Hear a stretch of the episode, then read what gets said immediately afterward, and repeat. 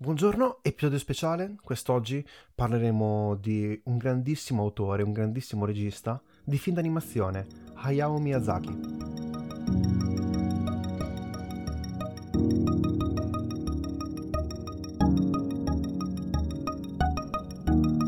Per fare ciò abbiamo un altro ospite dopo la puntata numero 10 che vi è piaciuta molto. Abbiamo invitato un altro ospite direttamente dalle gabbie, l'abbiamo trovato. È qui con noi Luca. Bella raga. E insieme ad Aurelio parleremo quest'oggi di Miyazaki. E, um, partiamo, da cosa potremmo partire? Partiamo direttamente dai film? Perché alla fine la storia Dai, di sì. Miyazaki eh, si racconta attraverso, attraverso i suoi film. Sì, eh, sì. Iniziamo il primo film che è... Nausicaa, ah, della Valle del Vento. prima c'era Lupin, Lupin terzo. Che Sì, prendi non l'ho visto, non l'ho visto, non l'ho visto. Tu l'hai Neanch'io, visto? neanch'io, Luca, tu l'hai visto?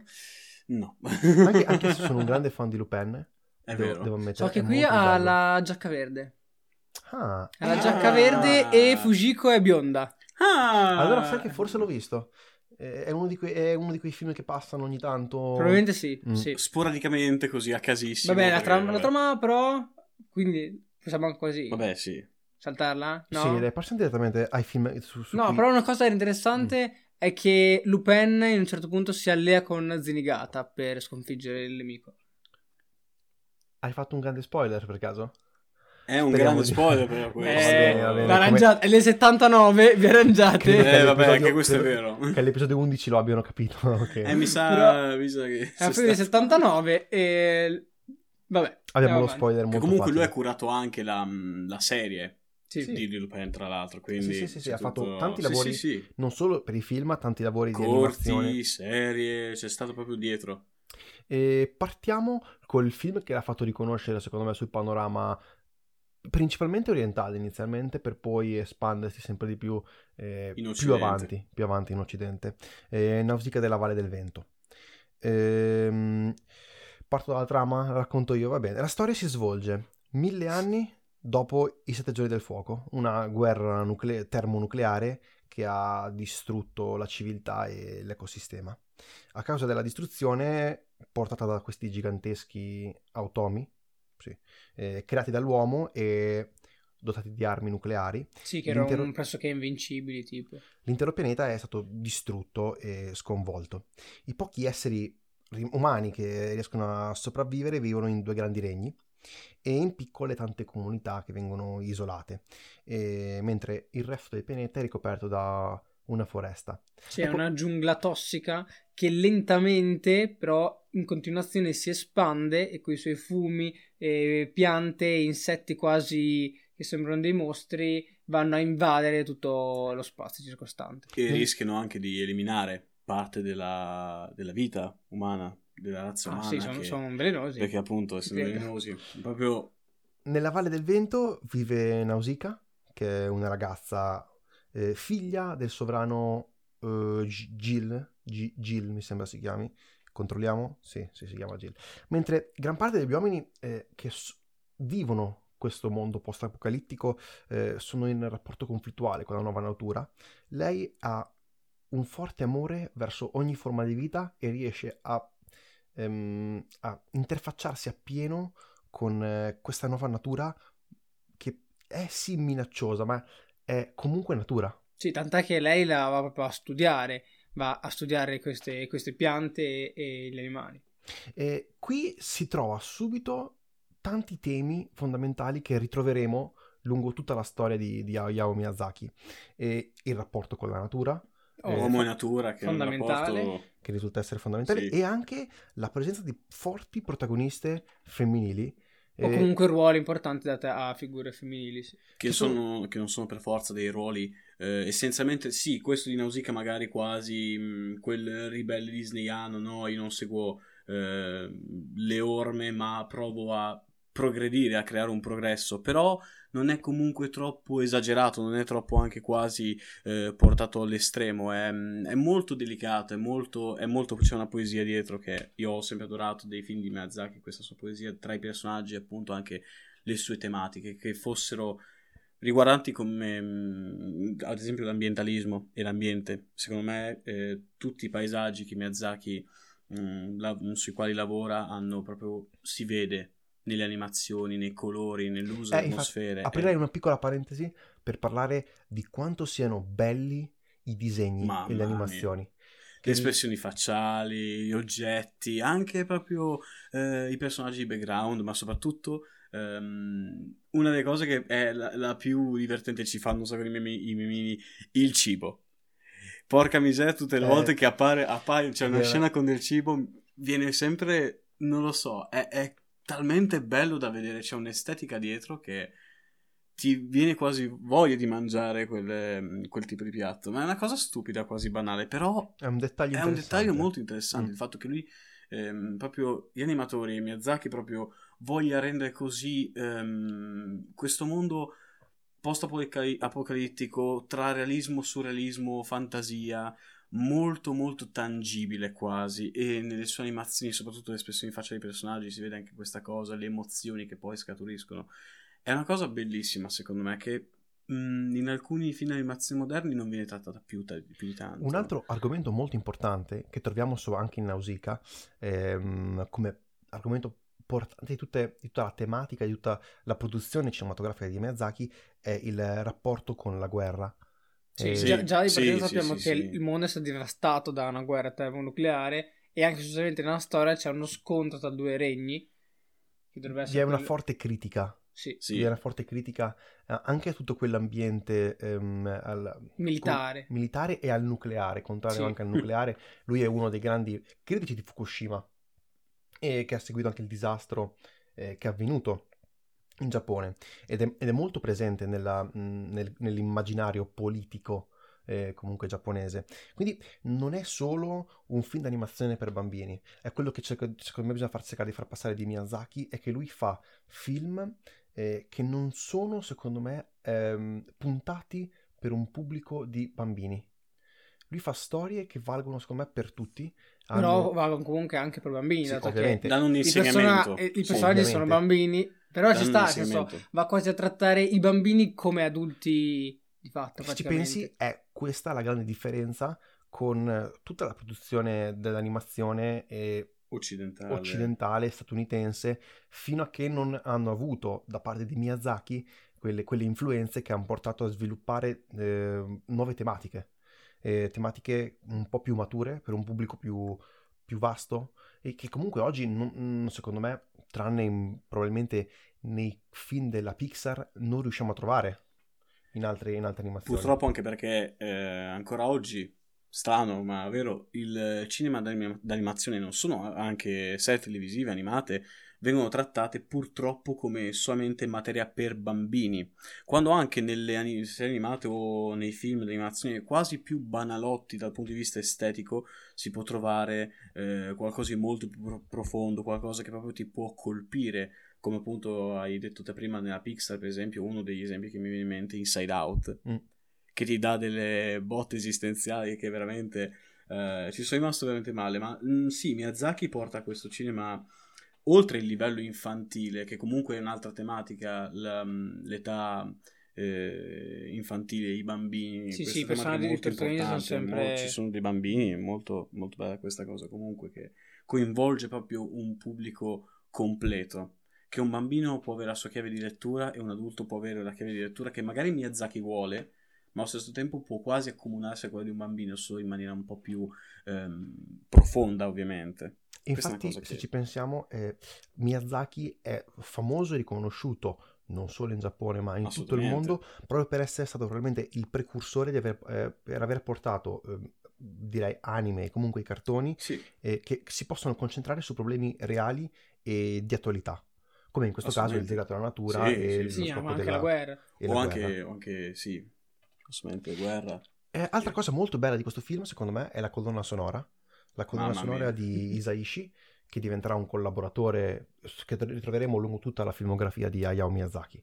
Eh, altre cose che possiamo dire su questo film, senza voler annunciare troppo della, della trama, perché Sì, magari non spoileriamo troppo. evitiamo, evitiamo troppi, troppi spoiler. Eh, il film ha avuto un grandissimo successo. E me- enorme successo. Infatti, gli ha permesso dal film successivo di produrlo con la propria casa di produzione che è lo studio Ghibli. E nasce, nasce quindi questa, questa casa di produzione. Eh, Fu distribuito da Toei, tra l'altro. Credo, Da credo- Toei No, sì, Company. perché, perché inizialmente lui lavorava per la Toei. Sì, sì, aveva I collaborato primi anche sia Lupin, Nausicaa Sì, e anche sì, sì. le- non, uh, lungometraggi. Comunque lui era un disegnatore animatore. 1,48 milioni di yen sono nella madrepatria comunque poi dopo negli altri paesi ha avuto delle uscite anche degli ascolti veramente pazzeschi anche tuttora eh, Nausicaa è considerato uno dei proprio l'inizio del- di quello che è stato il più grande Se ci pensiamo, alla fine diede il via e diede la creazione a uno degli studi più, più influenti sì. nella storia del cinema, da quello- ma non solo, non parlo solo di animazione, a livello proprio eh, interamente di, di produzione di, di cinema. Sì, ma Eh, perché anche nella- nell'estetica di Miyazaki tutte le sue inquadrature, tutti i suoi frame sono, si possono, alcuni di essi quasi riprodurre realisticamente, che è una cosa che nel cinema d'animazione magari precedente non, non era possibile quasi, poter riprodurre quasi nella realtà un cinema tale.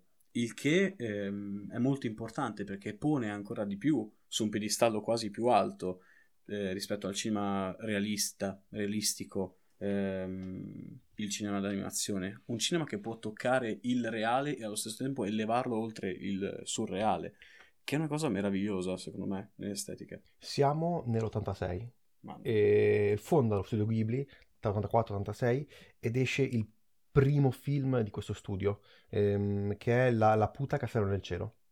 Eh, la giovane Ishita è tenuta prigioniera dal cinico colonnello Musca a bordo di un'astronave diretta verso la fortezza Tedis. Durante il volo, in una notte discreta dalla luna, il veicolo viene attaccato da una banda di pirati, guidati da Dola, che vuole impossessarsi del ciondolo che la ragazzina porta al collo. Questo oggetto ha un valore inestimabile poiché permette di vincere la forza di gravità. Questo è il secondo film canonico eh, di quelli riconosciuti di Hayao Miyazaki. Eh, è qualcosa, Auri, so che tu se- sei, sei un fan di questo film in particolare. Io non l'ho visto. No, non l'hai visto. L'ho visto, L'ho chiesto- l'ho visto. L'ho chiesto apposta, l'ho chiesto. Ma dai. Ehm, E vabbè, tagliamo velocemente dicendo che darà il via a, a un successo in patria e anche all'estero di distribuzione questo film e gli permetterà nell'88 di arrivare probabilmente al suo film più famoso, Beh, quello che ha dato poi anche il logo e il Quello che ha comparto creato, visivo secondo di me, Studio Ghibli, anche a livello di merchandising, un- una quantità di... Sì, di- di- di- che è il mio vicino Totoro. Il mio vicino Totoro. Totoro. Praticamente la trama, questa trama è molto semplice anche Sì. rispetto a film successivi come Principessa Mononoke che è lunghissima. E in sostanza eh, Satsuki e Mei veng- si trasferiscono eh, con il padre in campagna così che possono stare più vicino alla madre che invece rico- è ricoverata all'ospedale.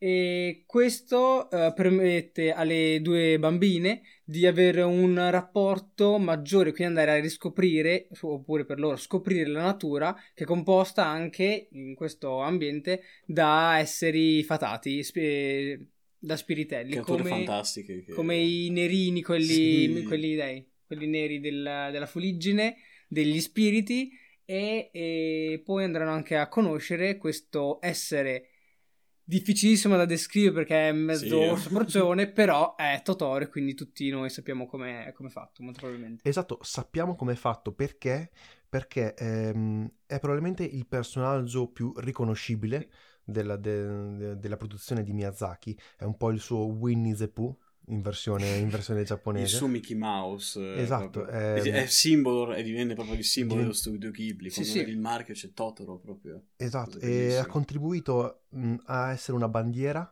per l'animazione giapponese nel mondo. Il film non ha avuto un gran successo eh, a livello, a livello di vendite e a livello Sì, economico, fu fortunato quanto Nausicaa. ma fra l'altro in Italia è uscito 21 anni dopo, è uscito. È vero, questo Sì. è vero. In Italia è- i film hanno avuto una grave mancanza, una un delay distribuzione. pazzesco. proprio. Perché, no, perché probabilmente erano, erano di nicchia, erano un sacco di nicchia, Sì. quindi se non c'era un pubblico che realmente era disposto a andare a vedere, la disposizione se ne Solo secondo me negli ultimi dieci anni alla fine ha avuto il, Sì. il successo in Italia che meritava probabilmente questo regista. Sì, anche poi con l'ascesa che ha avuto internet abbiamo scoperto molto più di Miyazaki di quanto Beh, so- magari ne sapevamo già poi anche. soprattutto dopo la, la città incantata, se non sbaglio il titolo. Sì, sì. Eh, che ha vinto, ha vinto a Berlino, ha vinto Sì, l'Oscar. ebbe dei grandi riconoscimenti. Quello ha avuto un sacco, anche tutti gli altri eh, hanno avuto Quello ha avuto Però aveva è stato riconoscimenti principalmente o in Asia oppure nell'ambito dell'animazione, quindi era ancora molto di nicchia. Invece che la città incantata, Berlino eh, e l'Oscar, cioè, ha sbaragliato. E Assolutamente. una cosa che no- notavo eh, pensando adesso ai film di Miyazaki è l'incredibile lunghezza dei film. I film sono molto lunghi Allora, per essere l'ho, l'ho detto Vero. prima, la princessa Mononoke, cioè, la trama ci metti un'ora, ci metti quasi il tempo del film per raccontarla. E- È lunghissima. Ed è, ed è una cosa molto, eh, non dico strana, ma ti fa pensare quanto effettivamente lavorino e siano co- committed, come posso dire, che siano mm, concentrati su quel, su, su quel film. Lavorano Dedicati 24 ore, dedicati 24 ore al giorno, perché per poter eh, girare eh, un film di questo tipo d'animazione generalmente ci vuoi in un minuto fai probabilmente in una settimana farai un minuto a settimana o anche probabilmente in più tempo E sono film che facilmente superano le due ore. E sono fatti a mano sono fatti Sì, la la, classica tecnica dell'animazione, che quella è una che adesso ormai tutto computer grafica, ormai tutto digitalizzato. Loro invece eh, riutilizzano questo, questo stile che è secondo me il più genuino ed è lì che si vede anche poi nel- nelle proprie animazioni e le espressioni, tutto quello che è estetica. Si vede lì tutto quanto ed è meraviglioso. Nell'80 e nell'89 eh, esce Kiki con fine a domicilio io non l'ho visto e non, posso, non so parlare di questo Io ho letto l'incipit della trama. ma anche perché non è molto Eh, sì. famoso è forse uno Eh, di quelli purtroppo no, sta uscendo ultimamente, ti dirò. Ho visto alcune... ma sta riuscendo perché secondo me stanno arrivando sta riarrivando tutte le riedizioni Sì, sì, complete sono di- riedizioni di Miyazaki. molte, eh, sono molte riedizioni, ci sono un sacco di riedizioni.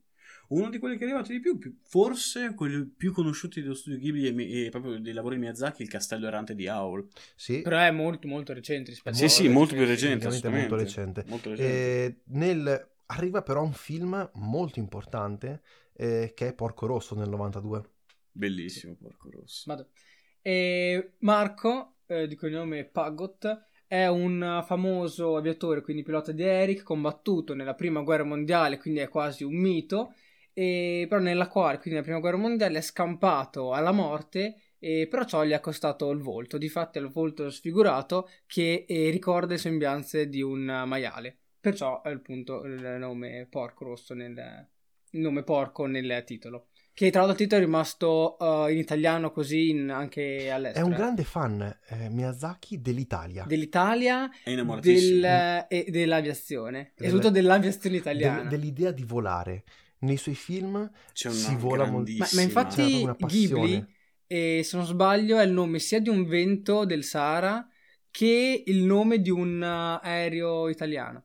ah questo Queste piccole curiosità che escono fuori. Ma in generale i giapponesi sono sempre quasi stati innamorati del, del bel paese. però Ma- come, le- come la, Miyazaki, la- però- la dipinge lui Sì, e le rappresenta proprio- lui ha una passione e secondo me deriva anche molto da Lupin probabilmente suo Sì, di Lupin, Lupin, assolutamente. che, che è ambientato in Italia Sì. e, e gli ha portato questo, questo amore che, che- che traspare in probabilmente tutti i suoi film traspare il suo amore per l'Italia soprattutto in, in Porco Rosso dove abbiamo come ho detto tematiche eh, Politiche molto... Molto cioè, è un forti. periodo abba- letteralmente Sì, nero per l'Italia questo. è, è ambientato in un periodo poco prima del ventennio fascista, Esatto. agli albori. Infatti c'è eh, Marco eh, col- sul suo aereo rosso che praticamente eh, vive e andando a... a cacci- è un cacciatore di taglie, soltanto che Sì, lo fa con l'aereo e lui, sì, che attacca i, i pirati.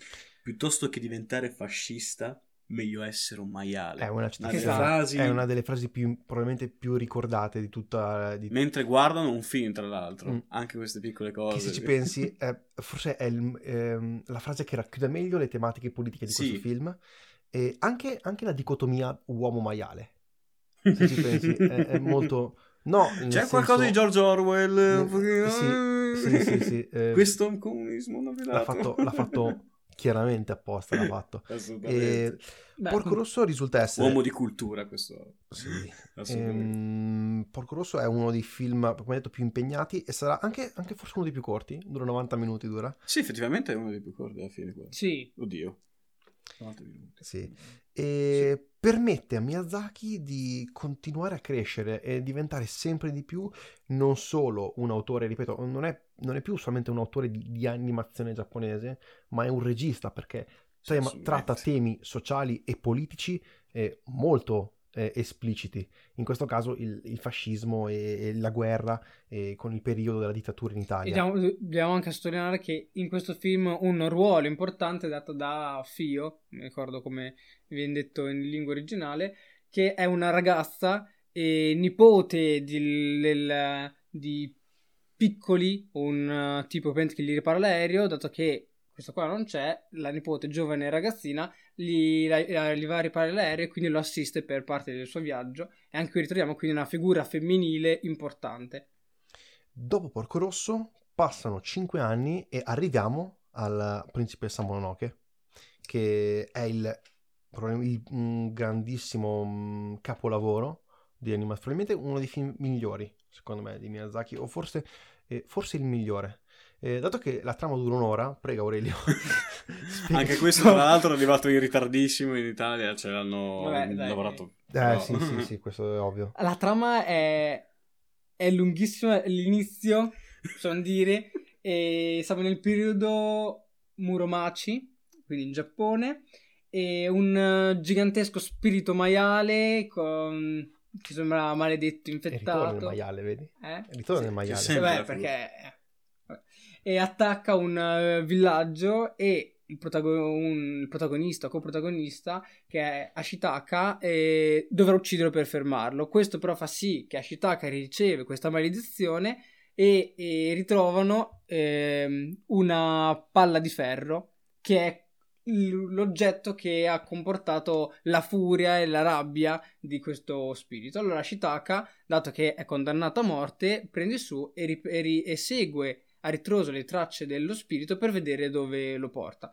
E lo porta a una situazione abbastanza particolare in cui c'è una, la città di ferro, eh, la cui padrona è Eboshi, che estraggono il ferro per produrre armi e sembrerebbe il male, però dobbiamo prendere in considerazione che in molti film di eh, Miyazaki non c'è la distinzione netta tra bene e male, anche se sono film per bambini, già lui ha detto che comunque nel XXI secolo non puoi fare questa distinzione bene e male, perché sono argomenti troppo complessi. Difatti, eh, apparentemente Eboshi sembra comunque cattiva, però tutti i lebrosi, malati, eh, che la maggior parte sono donne che vivono nella città di ferro, comunque eh, la considerano come la loro salvatrice. Contrapposta a loro invece c'è eh, San che si fa chiamare, eh, Mono- che viene chiamata Mononoke. Praticamente è una ragazzina eh, allevata da una divinità eh, con le sembianze di un lupo gigante, combatte con affiancata altri due lupi giganti che sono i figli di questa divinità contro le, eh, le persone che vivono e proteggono la città di ferro. Quanto sono belli i lupi. Ah. Assolutamente. sono incredibili secondo me come vengono animati e, e disegnati da, da Miyazaki. Fra l'altro, eh, questo film sono 144.000 fotogrammi, ovvero disegni che Miyazaki ha approvato e almeno la metà di essi sono stati ritoccati personalmente da lui e risistemati. Il film è girato tutto in tecnica tradizionale, tranne alcune parti fatte a computer. Che E- se non guardassi la durata... cioè, c'è da Pensa, ridere. 144.000 disegni.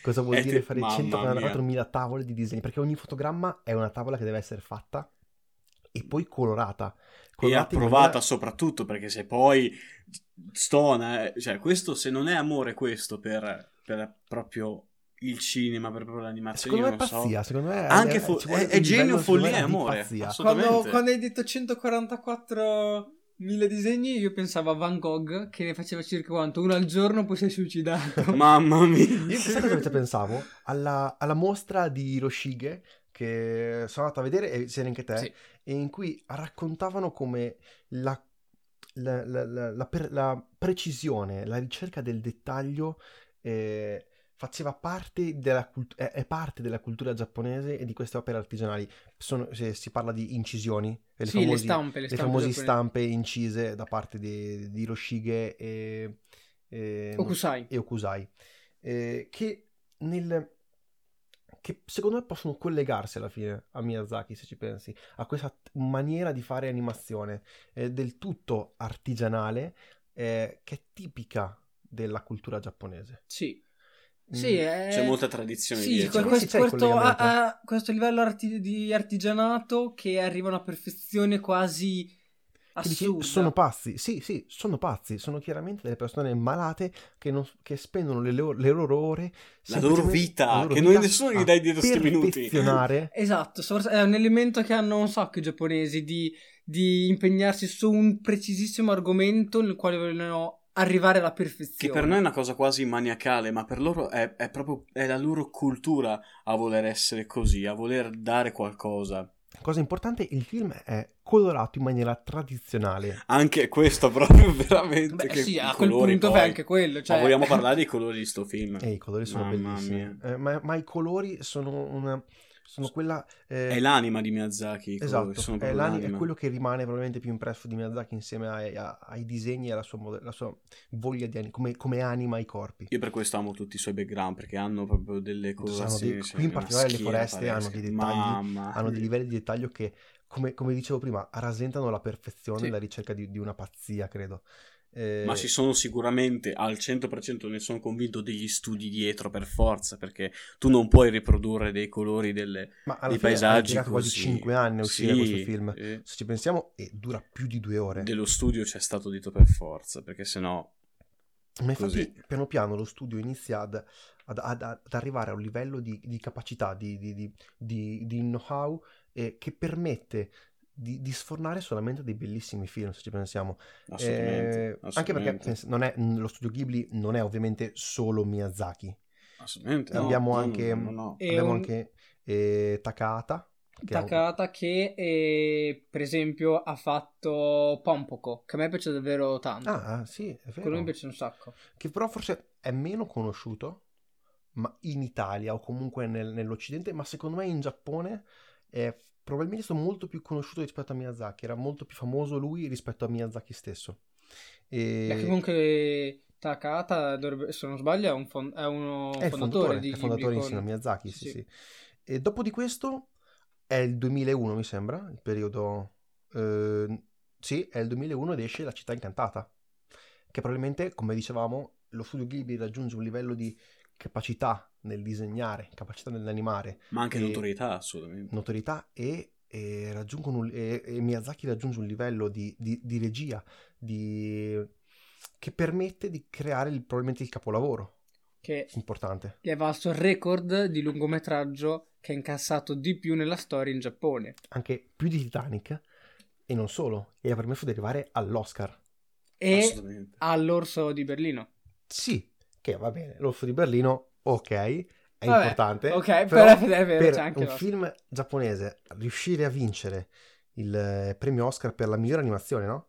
Ha vinto migliore Sì. animazione in America, nella casa della Disney, è un Beh, riconoscimento sì. che se ci pensi è storico, è qualcosa che cambia, eh, cambia il cinema. Cambia. Infatti, come ho detto, secondo me, dopo questo- la vittoria di questo premio, tutto il mondo ha visto con de- degli occhi diversi l'animazione, non solo quella giapponese, ma cosa può dare l'animazione di tutti, di ma tutti i assolutamente paesi. assolutamente Eh, Chihiro, eh, Chihiro è una bambina di 10 anni, molto capricciosa e viziata, e quando i genitori dicono che deve trasferirsi, eh, reagisce arrabbiandosi. Durante il viaggio, per raggiungere una casa, i tre si fermano in una città fantasma, governata da una strega malvagia, con al suo seguito antiche divinità e creature magiche.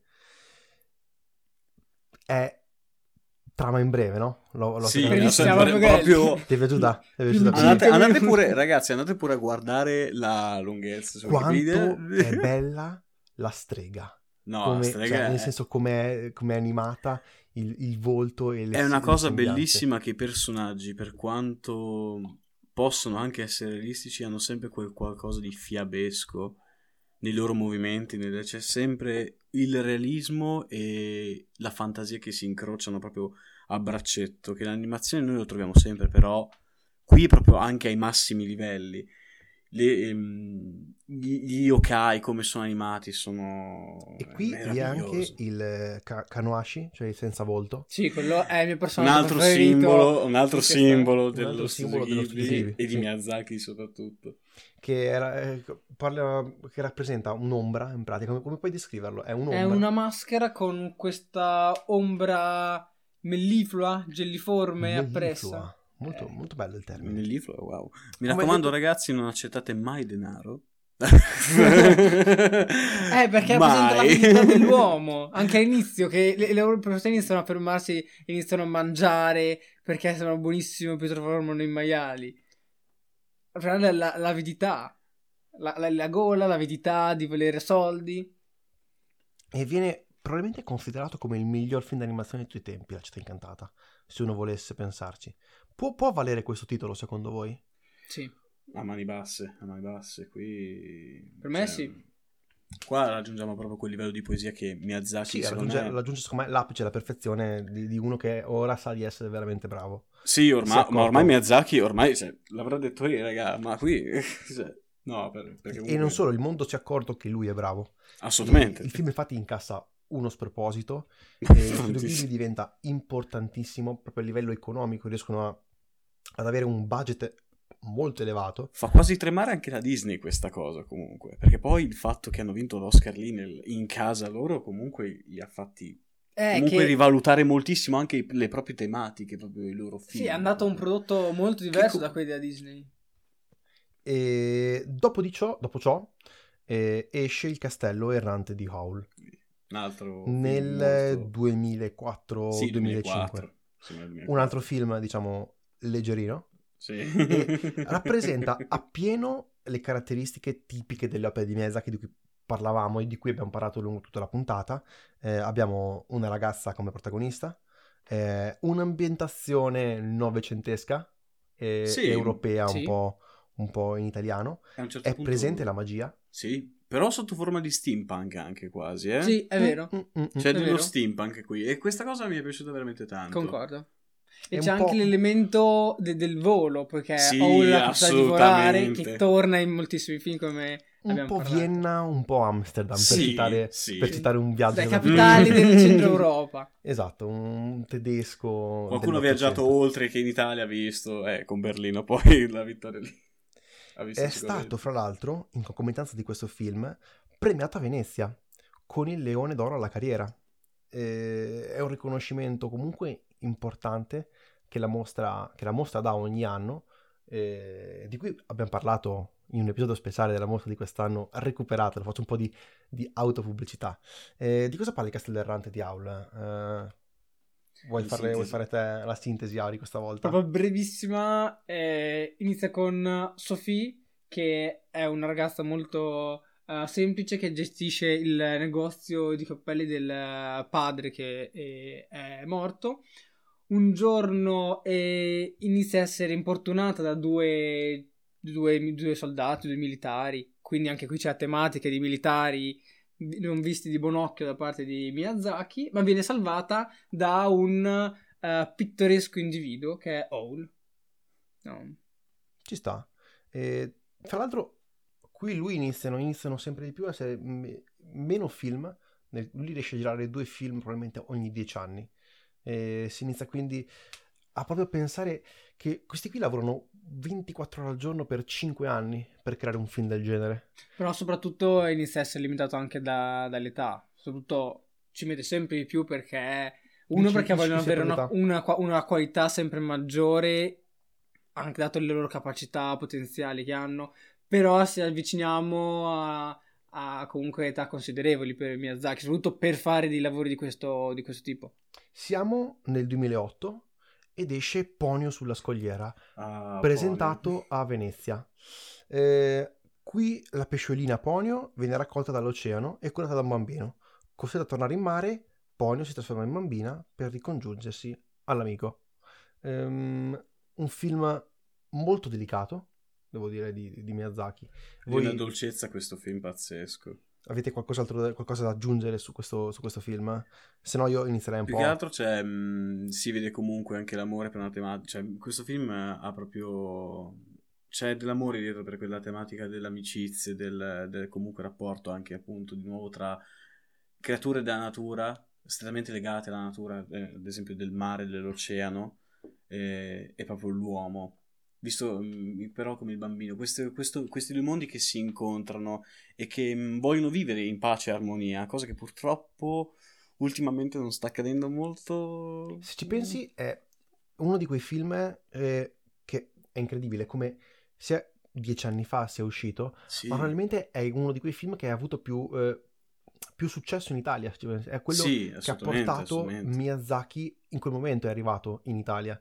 Eh, dopo l'Oscar, dopo il Leone d'Oro, è riuscito ad arrivare in que- nel, nel mercato. Se ne parlava magari già prima, ma questo film proprio ha messo, gli ha fatto proprio mettere un'impronta forte. Piccola curiosità, 170.000 disegni a matita per questo film. Mamma mia. Per farvi capire il livello di, di, di, di 100 pressione di cui minuti però questo, eh? 100 minuti questo film. È che comunque è tantissimo. Sono tantissimi, E però i 100 film, minuti. i film ovviamente iniziano a incassare sempre di più. Assolutamente. I film incassano 200-300 milioni. Ormai il nome Miyazaki, il nome Studio Ghibli, ormai è, è- proprio un marchio, cioè è quasi, viene- è quasi una certezza. Viene quasi. distribuito dalla Disney, viene distribuito poi. Perfino, tra l'altro. Gli Una riesce- cosa incredibile. È una cosa importantissima invece per lo studio, perché hanno una delle... dist- no, io non credo che la Disney distribuisca così tanti film d'animazione che Giapponesi, facciano tra concorrenza, l'altro. tra l'altro. E- Beh, hanno visto bene, so, scusate, se non riusciamo No, a giustamente. sconfiggerli... Più che altro, magari, più che altro questo si sposa molto anche, mh, si sposa proprio bene anche con le, so, più o meno quelle tematiche che abbiamo visto della Disney, eh, perché questo è comunque è vero, molto fiabesco. È molto, è molto più disneyano questo. Sì, è molto pensiamo. dolce, molto fiabesco, è quasi un classico. Eppure è così bello comunque vedere come si incrocia questa Ed è il penultimo cultura. film di Miyazaki. È vero, Perché nel 2013 uscirà il suo ultimo film, si alza il che è vento. Si alza il vento. Giro... Che- Bellissimo. Sì, che è una eh, biografia di Jiro Horikoshi, che è l'inventore di un famoso aereo eh, da ca- da caccia giapponese della seconda guerra mondiale. E sì, tratta dalla... un aereo. Eh? tema del volare sembra quasi... Ah, è, è ricorrente, non, me l'ero, non l'ero notato da Ehi, non l'abbiamo, non l'abbiamo sottolineato abbastanza. Guess who's back? Anzi, no, an- anche nel film di Lupin, se non sbaglio, c'era un cosetto che volava. Deve esserci per Mm, forza, se no sì. Miyazaki non gira. E vuoi parlare brevemente della trama, Mauri, dello- de- di questo film? Eh, o- Ma è sente, un ragazzo di provincia appassionato di aerei e, e inizia a, a voler disegnarli, a voler eh, creare il proprio aereo che rappresenta, come per eh, Giro, ma anche per Miyazaki, la possibilità di libertà.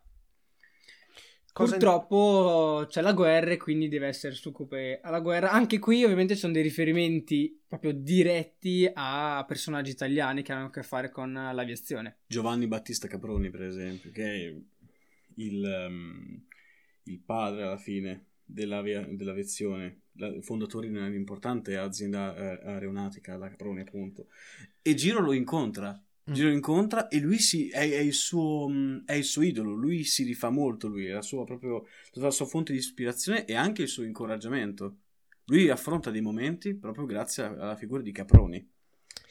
Questo film è l'ultimo di Miyazaki, ma è anche uno degli ultimi film dello studio Ghibli. Perché con il, il ritiro, la pensione di che Miyazaki è andato in pensione e anche di Takahata, eh, non si riesce, non, non- non- hanno trovato una, una generazione nuova di registi che abbia permesso allo studio di andare avanti.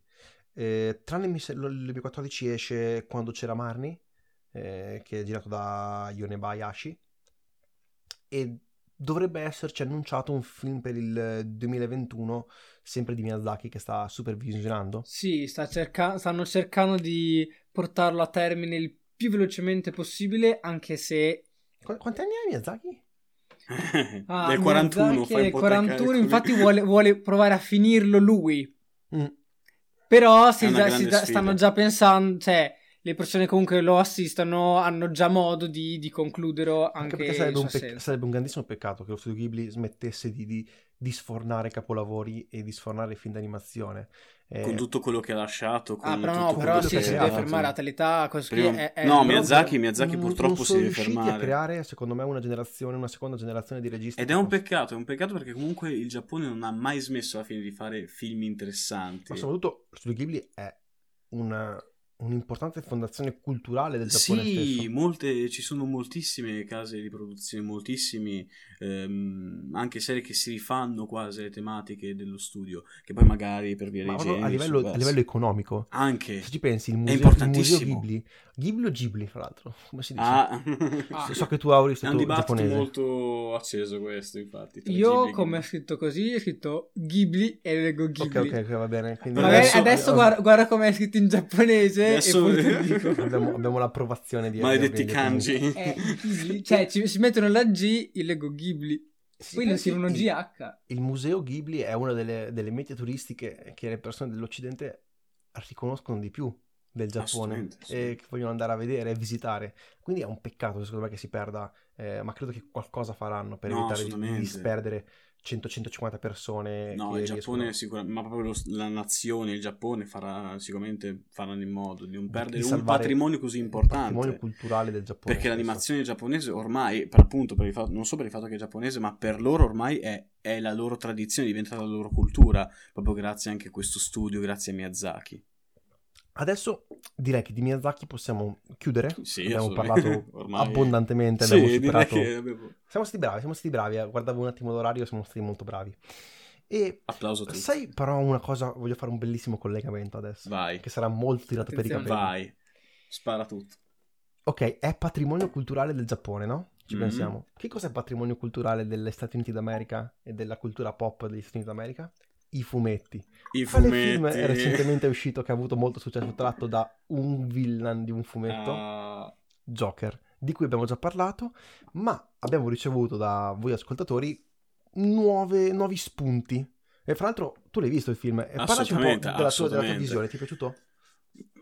Oddio, So che non ti è piaciuto. film- Ma non è vero. Allora, questo è, queste illazioni non accetto. No, ehm, questo Joker è stato.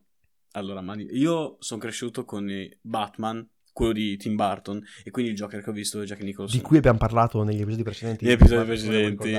Ascoltate l'episodio se avete perso su, eh, sapete, se no siete dei merdoni. E... No, io... Beep, eh, eh, non si può dire. No, no, però, io però volta. Merdoni dai è, un- Ma mi sono Eh, è simpatica come... Siete dei patacca, dai. dei, dei patacconi. Dei, degli sciocchezzuoli. Dei sciocchezzuoli. Dei birbantelli. dei, bir- dei furbetti. Torniamo su Joker. Ok, torniamo. no, eh, io amai la performance di Jack Nicholson perché cresciuto con quel Batman eh, mi è rimasto nel cuore. Amai quella di Ledger perché sì, è il Joker caotico che è quello più introspettivo, però questo Joker non ha bisogno di eh, malformazioni chimiche, non ha bisogno. Lui è nato proprio naturalmente. È il Joker più realistico che si potesse esprimere e Joaquin l'ha portato in una maniera fuori, cioè l'ha tirato fuori. in- È spettacolare, non ho parole per tutta la durata del film. Io non avevo parole, non sapevo cosa pensare, non sapevo neanche cosa stessi guardando. Cioè, lo sapevo, però non riuscivo a reagire se non amare questo film per come è stato diretto, per come è stato creato poi. È perché è rinato Mm. Joker con questo film come personaggio. Dopo Jared Leto dici? Non ti piaceva? Madonna, Ti Jared- Jared Leto? no. Non l'hai nominato? non l'hai. Allora, Jar- so allora, Jared. Leto ci sono, molte, ci sono molte cose da dire. Ehm, non- allora, lui non è un attore di merda. Mettiamo in... No, eh, No, è bravo, però Ah, è il bravo. Joker suo è... Il suo Joker è... Ah, lui sta piangendo in questo momento? Ma io, io non ho visto su, su Sky Squad. Quello... Ecco, rimani su questo punto di vista perché sì. No, ma... È un'ottima, è un'ottima recensione, secondo me, di, Sui- di Suicide Squad. Sì, sì. Di Sushi Shode. Di Sushi Pro- Shode. Prova a dire, non è facile. Suicide Squad. Suicide Squad. stai Suicide Squad, stai- mate. Si sta Sto impegnando. No, si mi sto impegnando, va bene. edizione, canto, Eh, qualcosa, qualcosa no, però, dovrebbe- no, però a parte gli scherzi, no, parlare. il gioco di Jared Leto Eh, e Gino, tutto... Esatto. per- Direi, direi basta così, non possiamo Basta. aggiungere altro. Se non fosse... ci sta come Io non ho recensione. capito com'è però. Ecco, rimani su... que- devi Eh, rimanere rimani su questo punto di vista, basta, non Rimane sapere. col dubbio che comunque è una cosa positiva. Fai, fai quello... Socrate, so di non sapere, bravissimo, punto, basta. Rimani col dubbio. Me lo immagino come un tabaccaio. Cosa c'entra? non lo so. Eh, più, che, più che arrotino in questo caso, questo è un arrotino. È una routine. È un arrotino. c'è Con una i denti scena che- scintillanti. Mamma mia. Ok, eh, I Joker, tatuaggi. e parlavamo l'altra volta, eh, momento spoiler, eh, grandissimo vabbè. spoiler, si trattava come nel film, non so se tu hai avuto questa sensazione, di, eh, di, di- di Arthur e Batman e Bruce Wayne che siano fratelli. Sì, c'è, pensiamo. c'è questa... Cercano di mandare questo messaggio ed è una cosa che pensavamo anche io Aurelio. Se non fosse che mm, gli ascoltatori ci hanno fatto, ci hanno fatto notare che la calligrafia della, della Polaroid, che è poi il collegamento su cui noi ci basavamo, no? sull'idea, eh, noi basavamo tutto su quel, su- su quel- su quel dettaglio, potrebbe averla benissimo scritta la madre, per poter dare ancora più senso alle sue storie che raccontava. Anche questi sono dettagli Come vi sembra molto come, interessanti. lettu- come lett- eh, come lettura del film? Secondo me è una, è una chiave di lettura interessante perché comunque pone degli spunti che sono estremamente diversi. E, mm, ci possono essere tante teorie su questo film, soprattutto la famosa teoria del finale, che magari è tutta una cosa che è nella testa di, No, di no, quello no. Che quella è una teoria, no? secondo me, che non piace hanno- no, veramente. perché a me non me- piace molto quella teoria. Come hanno fatto a bocciare, come fai a, a smontarla questa teoria? Perché lui nel finale uccide la psicologa. Assolutamente. E infatti per questo che è, questa quello, teoria è non mi piace. lì, è quel dettaglio lì che piace. secondo me smonta completamente quella teoria. Perché sai che tu, lui, lui alla fine uccide ed è contento di Assolutamente. Uccidere. Ma Quindi sai qual è la cosa? Anche? Ha una sua, ha una, sua E parlando, e parlando del finale, mi è venuto in mente quando ho detto: No, mi era venuta in mente una battuta. Mi è venuta in mente The Killing Joke. E io speravo che dicesse quella battuta di The Killing Joke. Che, che è il fumetto. il fumetto che ha mh, reso Joker il personaggio che più o meno è più conosciuto adesso, come comunque conosciuto molto più introspettivo perché in passato era molto più clownesco Joker, non appariva così tanto nei fumetti, diciamo le cose come stanno. Poi a un certo punto l'hanno preso e l'hanno Eh, reso proprio più perfetto- profondo. È il perfetto villain, secondo me. Sì, E- assolutamente. Ed è la cosa che un po' mi dispiace con questa, con questa lettura, eh, che io mh, dissento, è che mi toglie quella dicotomia tra Joker e Batman, che deve essere, che è importantissima secondo me, e spero che riprendano nei prossimi film. Concordo, anche secondo me la dicotomia deve essere, da- deve essere mantenuta, bisogna mantenerla per i film Sare- è troppo bello come, come idea. Sì, perché è azzeccatissimo. Poi secondo me la, la calligrafia nella fotografia che poi è cartoccia perché alla fine lui non, inter- non gli interessa più di que- di quella roba è un dettaglio sarebbe troppo messo troppo in piccolo per qualcosa di troppo importante. No, sicuramente Quindi, riprenderanno me- qualcosa, assolutamente. Perché riprenderà sicuramente qualcosa? Perché il film sta incassando una quantità di soldi che, Asso- è abbastanza... Li ha ripagati di quelli che hanno speso. Quant'è che avevano speso, ha Shava? incassato 850 milioni. E loro quanto avevano speso? 50 milioni. Li hanno rincassato. metti 150 milioni di pubblicità. Il film ha incassato, dicevano, come, eh, per la Warner Bros. come Avengers Endgame per la Disney. A livello di Che, superò- che ha superato Avatar. mezzo poi- miliardo hanno incassato di, di guadagno per un film del genere. Quasi sicuramente ci sarà, secondo me, un sequel. Deve esserci per Deve forza. esserci. Ci sono, alcune, ci sono alcune cose che mh, devono trovare ancora del tutto una risposta, appunto come questo rapporto Joker e Batman, che io spero che appunto venga... È, un- è Perché un proprio perfetto punto deve- di partenza. anche perché me. alla fine il Batman che vediamo adesso, se non c'è Joker, è, è ormai fondamentale Joker per Batman e Joker è fondamentale cioè, e Batman è Cioè, fondamentale sono per Joker sono, moneta, sì? Cioè, proprio- assolutamente assolutamente ormai è, è quasi impossibile non pensare a Batman senza Joker e Joker senza Batman Dopo, infatti questo film, dopo questo film sicuramente. e- ed, è, ed è molto importante perché appunto vedere cioè il fatto che abbiamo fatto vedere Bruce Wayne ti fa capire comunque che c'è proprio questo legame quasi inscindibile tra i due che poi sono due punti di vista così simili ma allo stesso tempo affrontati in maniera diversa perché Bruce affronta la sua tra virgolette pazzia in un modo fo- diverso da Joker. Joker si fa inebriare e si fa affogare da questo caos. Lui diventa figlio lui è figlio del caos ed è fautore di caos. Ne è figlio e padre allo stesso tempo. Batman invece vuole portare l'ordine però con dei mezzi che appunto sono quelli classici di un vigilante che è una cosa E bellissima. adesso dovremo vedere, secondo me, come svolgerà questo nuovo film di The Batman. Si, Ah, chiama, si intitola The Batman. E anche su- nuovo- la nuova Suicide Squad di James Gunn. E Oh. Secondo me la Warner Bros. ha compreso come fare i film, cioè farli seri, fare dei film molto, eh, molto differenti da quelli della Disney, fare dei film su- che possono racchiudere dentro dei problemi sociali, eh, qualcosa che In questo vada, film ce ne sono parecchi. Esatto, In Joker qualcosa ce ne sono veramente un sacco di come, come hai visto ha un mercato molto importante e ha una richiesta da- delle persone di pubblico molto eh, molte aspettative ci sono dalle persone fra l'altro sono arrivati i primi, primi casting per il film di The Batman Paul Dano è l'enigmista Mamma mia, povero. quanto, quanto vi piace Paul Dano? soprattutto per un film che qui citerò e ci torneremo su perché è uno dei miei film preferiti Il Petroliere Paul Dano non so se Auri so No, il nome non mi viene. Non mi... Paul Dano è il reverendo del petroliere Ah, ok capito? ok. che riesce Ok. Ok, eh, Io ce, lo, io ce lo trovo azzeccato, ce lo trovo molto azzeccato. Spero che riesca a creare anche lui da zero, perché mh, Joaquin è riuscito a creare da zero il Joker, a ricrearlo, proprio a riplasmarlo. Io spero che succeda la stessa cosa, che i personaggi, i villain, ma non solo, anche proprio Batman si riplasmi, ma allo stesso tempo dive- migliori, beh, perché non è per forza... dovranno fare per for- sicuramente un, un Batman più introspettivo, secondo me.